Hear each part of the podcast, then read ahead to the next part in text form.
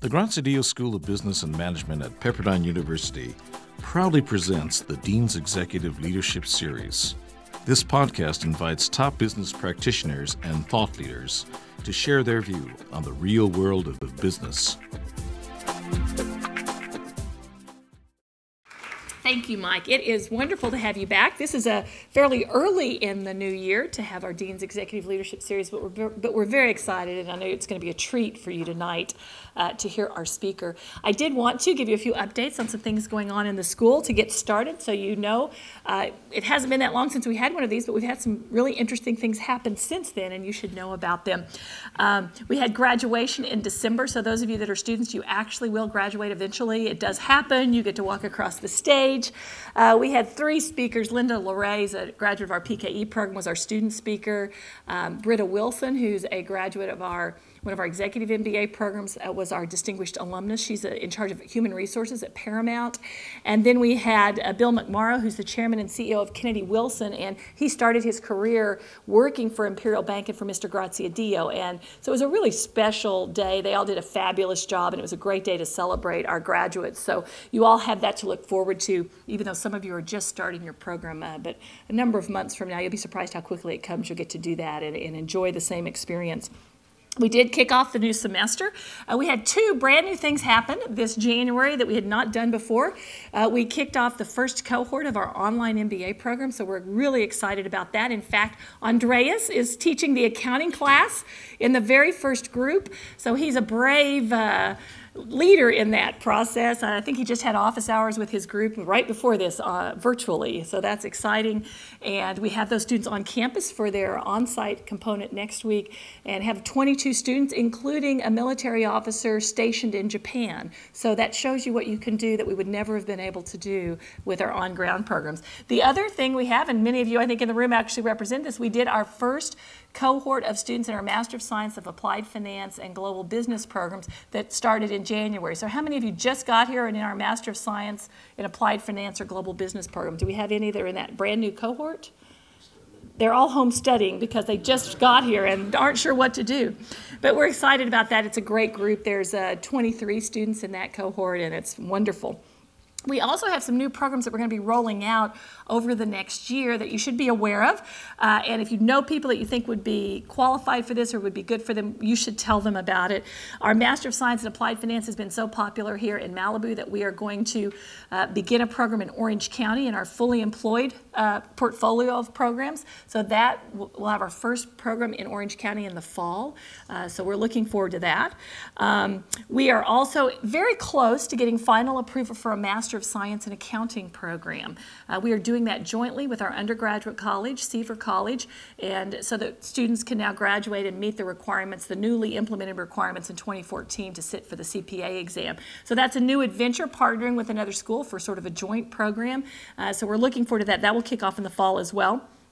And then uh, we are just about through the approval process for an emphasis within both our full time and our part time MBA program in digital innovation information systems. It's got a couple of more stages in the faculty approval process to go, uh, but we think that's going to be a wonderful addition to our portfolio as well. So, lots of new things happening, lots of new opportunities for students both here in Malibu and at our other campuses.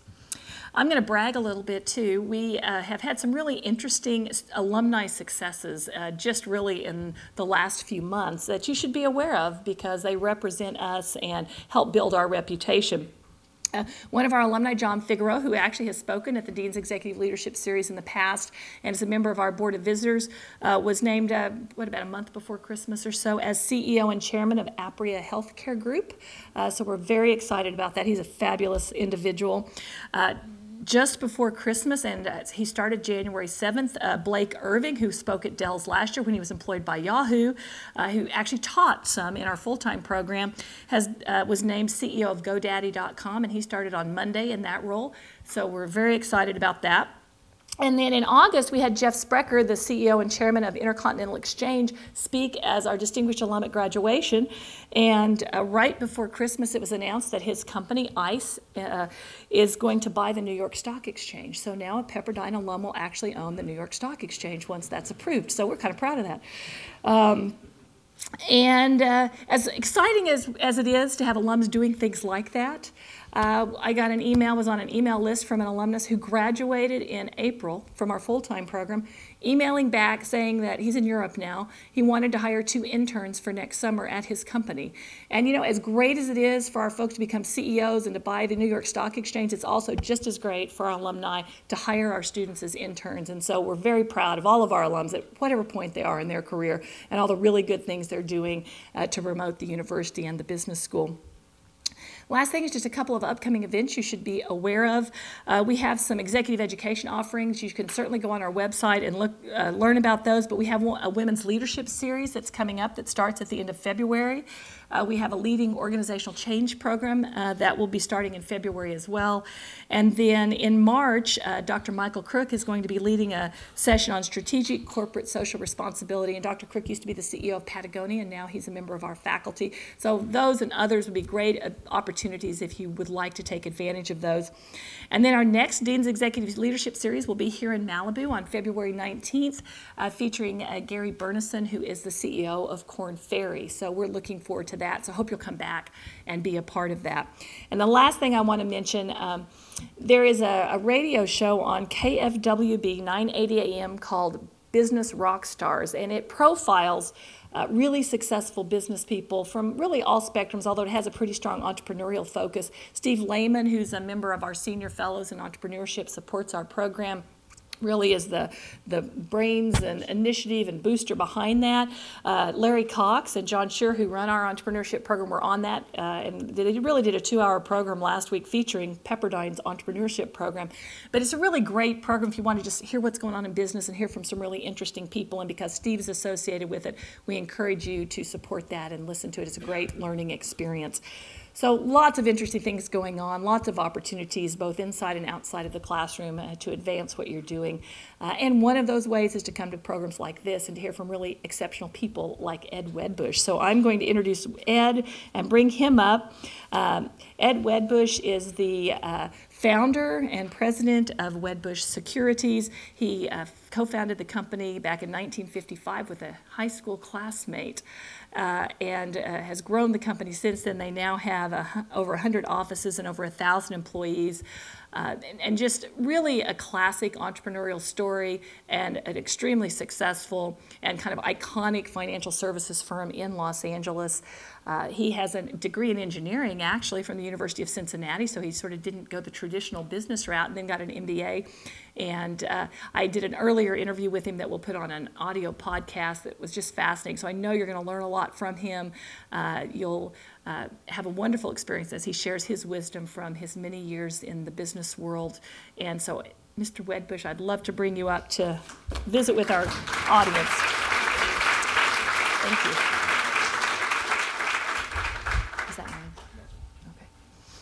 But rather than stand behind the podium, I'm going to stand out here if I may. And it sounds like from the echo that I'm hearing that the speaker is working okay. Well, this is fantastic to come to this university. This is a fabulous place. And I can say that because I used to live in Manhattan Beach and in Playa del Rey for years and never had the opportunity to come to this campus. And I've been here today and been fabulously hosted and my opinion is that this university has tremendous management, tremendous faculty, tremendous students, and tremendous facilities. This is one of the most unique places in the United States.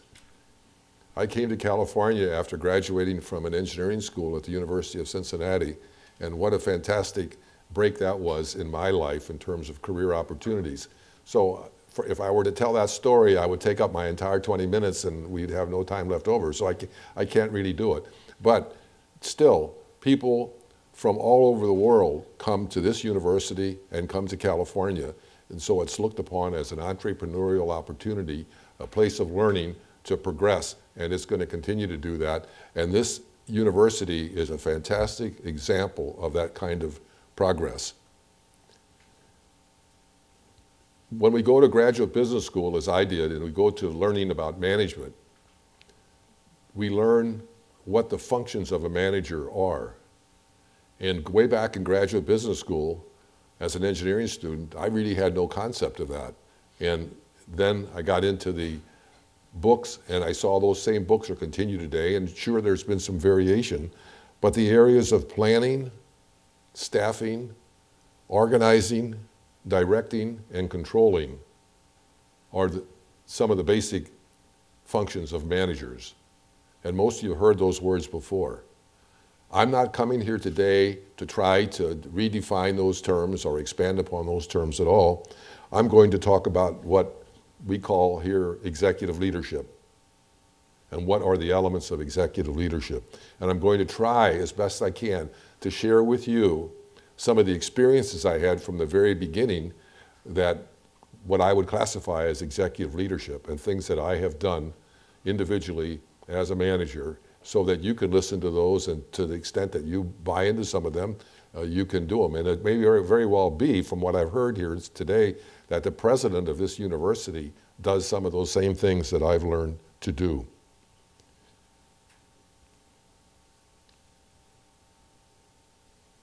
The actual characteristics of executive leadership need to change with the size of an organization.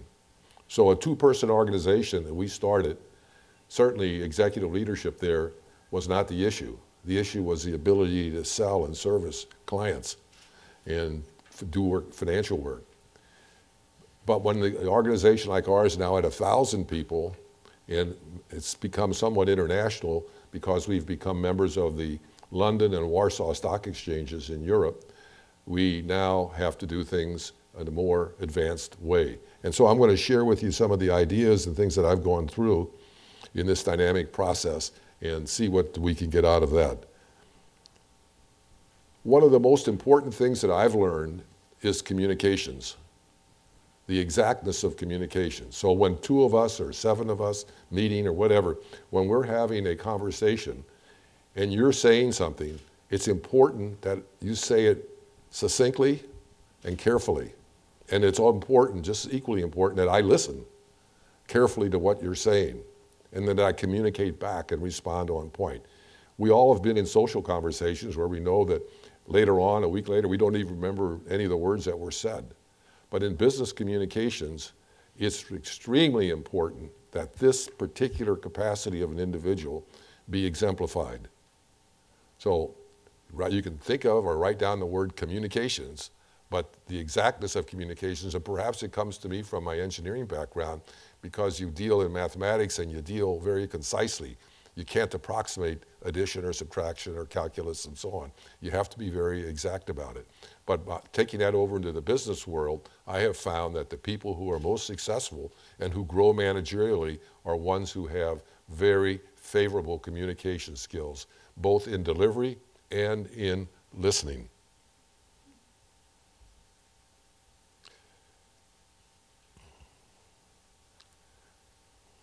Hmm. I also have learned over the years, for multiple reasons, to document my activities. So when I'm in a meeting with a group of people, I'm always a note taker. People know that, so they're careful about what they have to say and what they uh, may think about it, not only right now in terms of the reaction, but what it means down line.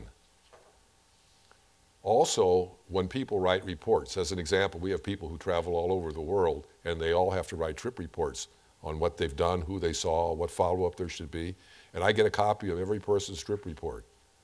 And while I don't have the ability and time to read every word in everybody's trip report, I focus on specific things with a highlighter and I mark them up. And then every now and then back to one of those persons with a question.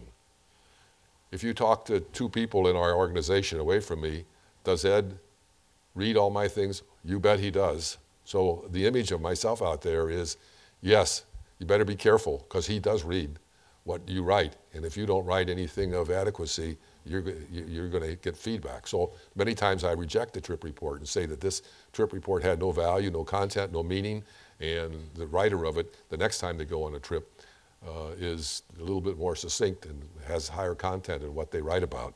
So you, you, whether you're reading a research report on securities or whether you're reading a trip report or any document, the idea of people uh, knowing that their CEO, their executive, in his leadership activity is actually looking into that material respectfully and then raising questions about it brings a quality up for all of the rest of the people in the organization because they know if it's going to be reviewed not only by their own manager but ultimately by the CEO of the company. So the idea of document documenting is very very important. Now in more recent years as our firm has grown in size, we all know that the legal community out there has gotten very complex and it's gotten very active.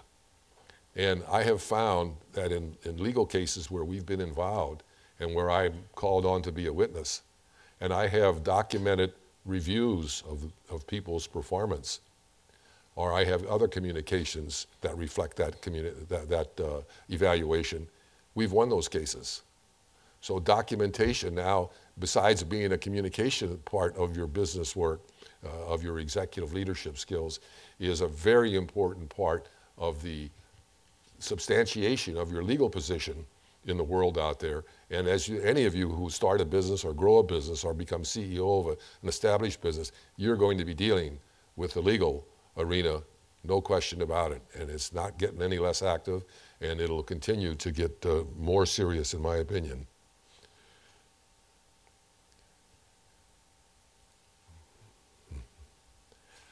Another executive characteristic, a leadership skill that I've learned and I think I started with this because we only had two people in the firm, but I call it the open, do- open door policy. The CEO's office in our firm has an open door, means you can come in and see me if you want. Now, the question that would raise is, oh my gosh, Ed, isn't that overwhelming? Everybody's going to come in and see you and go around their managers. Here's what I've found by experience in this area. The answer is not, that doesn't happen people know that they have the opportunity to come in to see the CEO under this open door policy that he has, but at the same time, they're very respectful of it. And they go to their own managers and up the line first on things, that if they can be solved there, they're solved.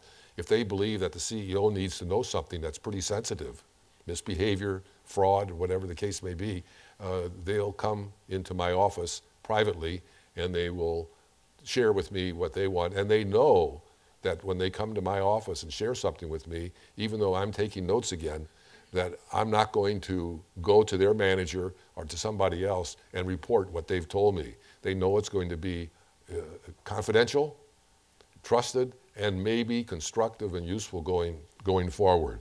So these, the open door policy is, is, is, from my point of view, has worked very well in my executive leadership experience, and I would encourage that. Now, somebody who walks into a new company, uh, not a new, excuse me, a company that's already established with thousands of people and becomes a CEO uh, from an outside uh, uh, employment person, and to have an open door policy immediately is probably almost impossible.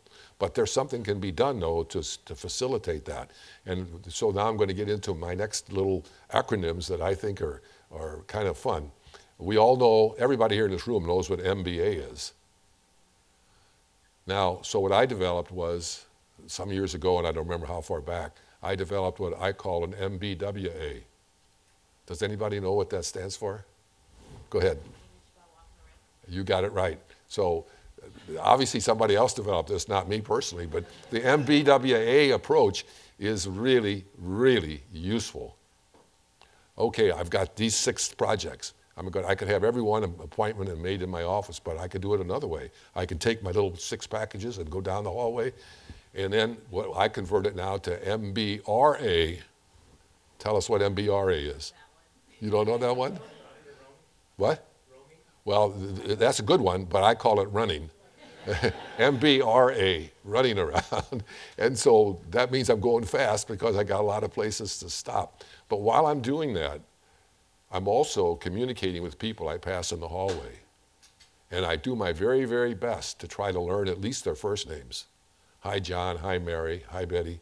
Whatever. Hi, today. Whatever. I don't have to know everybody's last name. And if I don't know their name, but I know they've been there for 10 years, hi, oh, Bob? No, I'm sorry, I forgot your name. Tell me. Remind me. Well, I think people in the firm, in terms of communications and, and this open door policy, actually like the fact that their CEO can move around the firm and can have contact with them. and say hello to them. And, and in some case, most cases, he knows their first name. And, and if I were that employee's person, I would feel quite, uh, quite honored about that. When I worked at Wagner Electric in St. Louis as a student engineer, uh, I had some ex- just the opposite experience. The president of the company wouldn't even be seen with anybody uh, outside of his office or his area. And the senior executive, the most senior engineer in the company, when I went into his office with a group of students, engineers at the time, he made the pronouncement that he went home every night without any paperwork at all. He bragged about not taking a briefcase home, not taking anything home on the weekends, and so on. And I never forgot that. It felt very strange to me that he would say such a thing, and I just I didn't think it was right. And I can tell you for sure that today I know he was absolutely wrong. I learned later that he lost his job within a year or two after uh, I left uh, St. Louis and went to Cincinnati, and then came to California. So that that kind of a philosophy does not work. Don't be embarrassed about a heavy briefcase or two briefcases and so on. Uh, you're, you're, we're talking about business here. We're not talking about the legal profession where lawyers tend to have a lot of briefcases and so on. I'm talking about business people. And, and so taking home things uh, that you need to work on is, is very important. Another thing that I adopted, and I got this from Goldman Sachs. Goldman Sachs was founded in 1850s. And even as recently as the last two years, they hold their management committee meetings. By management committee, I mean the top hierarchy, the president and the executives they hold their management committee meetings on Saturdays. It sounds very logical not to do that, to have them during the week, say Wednesday afternoon, so on. But how many people all of a sudden have an interference, have to come in and leave, or can't come to the meeting at all, you see? So we started with the Saturday Management Committee approach, and we keep it today. And I can tell you, and we do it, one, used to do it once a month, now we do it once every two months. This is an example of executive leadership that I think is really important. I've been in the hospital, like all of us have on occasions, and certainly at my advanced age in life, you're going to be there once or twice. Well, the one Saturday was a meeting, and I'm in the hospital. What did we do? I, they put me in a big room where they could put about 15 chairs around the bed, and we had the management committee meeting. And some people thought I was maybe crazy. I thought possibly as well. But people, have, people haven't forgotten that, and they remember that uh, we had how that, so that tells everybody how important that management committee meeting is. In our minutes of management committee meeting and communicating what was done or discussed or concluded at that meeting, we have what's called follow-up. And going back 20, 25 years ago, I found that our follow-up was very, very weak. So it's all of you have sat in meetings and you decide things, but nothing gets done. Executive leadership needs to solve that problem. And the way we solved that problem partially was by Uh, in the minutes, putting the initials of the person who's responsible for follow up in the left hand column of the minutes. And then, if that doesn't get done by the meeting two months later, then it stays on a cumulative list with their names on it. And so then every meeting, we're not only looking at what we decided at the prior meeting for follow up, we're looking at all the things that we want to discuss, have been discussed, say, for the last two or three years. So it's very embarrassing, and our board of directors gets copies of those minutes. It's very embarrassing for a director to say to somebody, including me, gee, I see that you have this open item since uh, 2009. How come you haven't got it taken care of? So there's a real incentive to get things done. Another approach to executive leadership, which I found very useful, was because things would be talked about but they just would drag on. So we put up a big sign in the front of our meeting. We put it up there permanently where we had the meeting. Get it done, hyphen, do it now. And so you think about that. How many things do you have to get done? And the difference between doing it now or just because it's not so important, pushing it off. So an executive leader who gets things done that are decided and gets it done now is going to have what I call a leadership projection that's going to be much more favorable. And then what happens is it's not just the CEO. See, that has to, culture has to find its way out through the entire, through the entire company.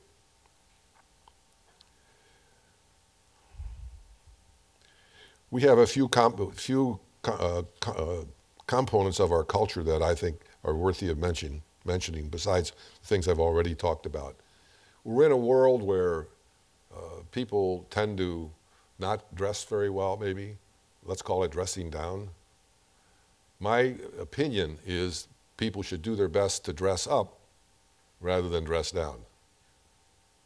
Now, there could be arguments going both ways on this subject, but I can tell you for sure I support dressing up versus dressing down.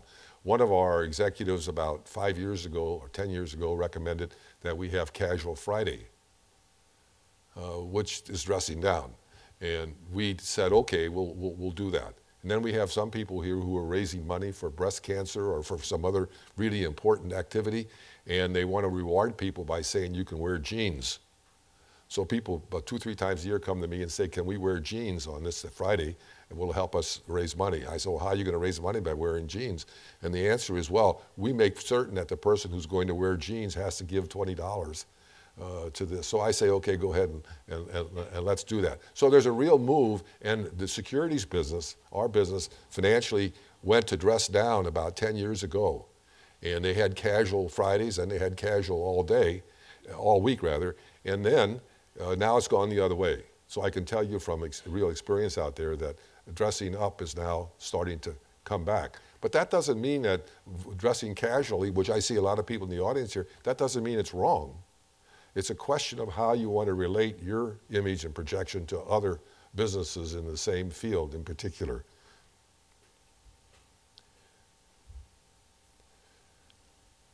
I've always been a proponent of non vulgarity. That's a culture in our company. Now, when I was growing up as a teenager, like all of us, I got exposed to all the worst wor- words in the world, of course. So I had a choice. What do I do with that? Do I repeat it to try to be the same? Again, that's like dressing down, that's like talking down. And I decided that that's not my course. And the Christian religion that I belong to said, you don't use foul language. So, an executive characteristic, in my opinion, is no foul language. And now, what I do, in the, again, in the securities business, I have an office. I sit out in the trading room during part of the day, and I have my own private office. So when I'm in the trading room, I notice that vulgarity is almost non existent. I can understand why. I guess if I was one of the people working there, I wouldn't want to have the president of a company that has no foul language as a policy to hear me use vulgarity and so they don't they don't use vulgarity. In the securities business, by the way, vulgarity was extremely prominent back over the years, and in some places it may still be. Almost every other word. Getting mad and throwing food at the glass windows. We had one person some years ago that pulled out a knife, a sheath type long knife. And we, we've, all these things now have, have gone away. Our people really from a cultural point of view, really, really well behaved.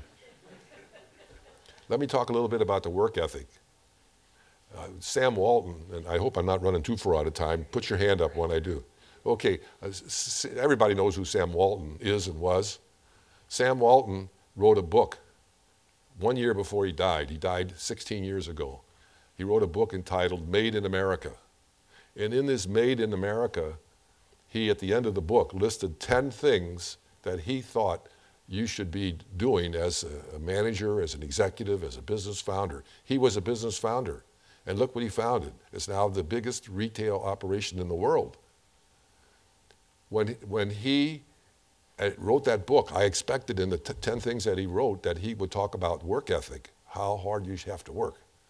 And here's what he said in the paragraph above that. He said, If I have to tell you that you have to have a strong work ethic, as one of my 10 recommendations, then you don't need to read this book. but interesting, that really hit me hard, and I never forgot those words. And the idea being that you got to have a strong, solid work ethic. So that's one of the, let's call it a culture characteristic, an executive characteristic, whatever phrase you want to put on it. There's got to be a strong, a strong work ethic. And then he went on to describe the 10 items. Talk about business continuity and ownership. I had access to his will, which was in the da- database of the Wall Street Journal. And while uh, I read it, and it was so striking to me, this particular paragraph, that I, I memorized it. And I want to repeat it to you because it's something worth thinking about when you create something. Do you create something to sell it to somebody to make a lot of money, Or do you create something because you love it and you're going to go through life and live with it until you pass and other people are going to continue it? It has to do with continuity. He owned 38% of Walmart when he died. He gave the entire 38% to his family, his wife Helen, and three children. In his will, he said to them, Don't any of you ever sell this stock except in small quantities for charitable contribution. If you don't follow my request, I'll be back. and I'll take care of you. And once more, you don't know that I know how to do that. Isn't that an interesting statement? I thought about that a lot, not just in reading it, but that was his way of communicating an important message. His wife Helen just died a year or so ago, and, and they still have that 38% of Walmart. So while Walmart is a widely publicly owned company, it still has ownership, centralness, and control, which provides continuity and provides the kind of executive leadership that I think is really important. So Walmart is a real good example of, of continuity and executive leadership. And the last couple things that I just want to summarize here in the financial area a little bit, and I had to learn this as well, because when you start a brokerage firm with $5,000 from each of two people, you have to be a little bit crazy. Even now, that's today, of course, it really is uh, absurd. But this is in 1955, but still it was absurd at that point in time. My partner, Robert Warner's father, who was a CPA, strongly advised his son not to go into this business. And the reason he did that was I found out later, I figured it out, was that he thought we'd probably go bankrupt and that would be a bad emblem for the family. I didn't even think about that possibility. But when you start a firm, no matter whether it's with a million dollars, a hundred thousand, or whatever the numbers are, you've got to be frugal and you have to manage the P&L. And we learned that the very first year. We had revenues of $659 and we made a little profit. Maybe it was 10 or $20. But we ran it in a way, instead of having deficits accumulate and then try to sell it and maneuver past that later on, we ran it profitably. So what we've done, we've had all profitability in the firm over the years. So we've had two years out of 55 where I think we either uh, probably lost a small amount or, or didn't grow. And we've also retained earnings. Some people who run businesses want to take all the money out in dividends or distributions of some sort. We've run it philosophically by we want to retain the earnings.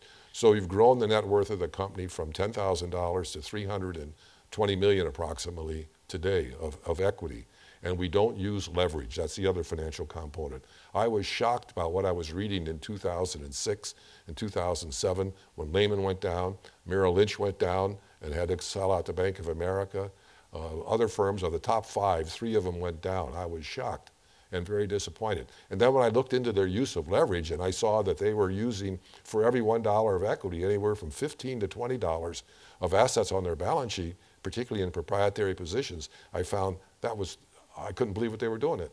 And so even today, we don't use leverage. While we do borrow from banks to facilitate some very large underwriting transactions, we stay away from permanent debt and leverage uh, use in our business. And I found that very, very useful. That doesn't mean if you start a business or you're growing a business that you shouldn't do bank borrowing or you shouldn't use leverage. I'm just talking about the idea of being conservative in approaching the use of leverage if you're looking for long term or when you're looking for uh, long term uh, viability. In talking to you individually about your careers and your growth, my most important recommendation, based again on my experience, and I didn't think about this or know about this when I was a, a graduate student at all, but what I did, and I happened to be a graduate student right down the street here from me at UCLA, and they had all of the people, including Goldman Sachs, out there interviewing the MBA students. But I knew what I wanted to do in my heart. I wanted to I wanted to go into the securities markets. I wanted to understand more about capitalism. So I sum that up by saying, follow your heart. That's the most important thing. You go out and have six interviews, and this one pays the most. And if that's the comment, that that's the most important denominator, I think you're making a mistake. You follow your heart. Now, maybe your heart will change in time. You'll want to do something different, and you can change it. But my observation about my experience is that by following my heart, I'm committed to it. So I don't even know what the word retirement means. I don't know how to define it. To me, following my heart and doing what I'm doing is something I want to do to the last, uh, last hour. So that's a, a, a leadership type uh, a characteristic that I would strongly recommend to you. You're doing a fantastic job here in terms of the schoolwork, and this is a tremendous institution. And I'm a little bit late learning about it, but I have to say that uh, this is a very opportunistic place to be for lots of reasons, which most of you already know and understand. And it's going to get better and better uh, with time. And so, with that point, I think I'll close and say God bless to all of you. Thank you.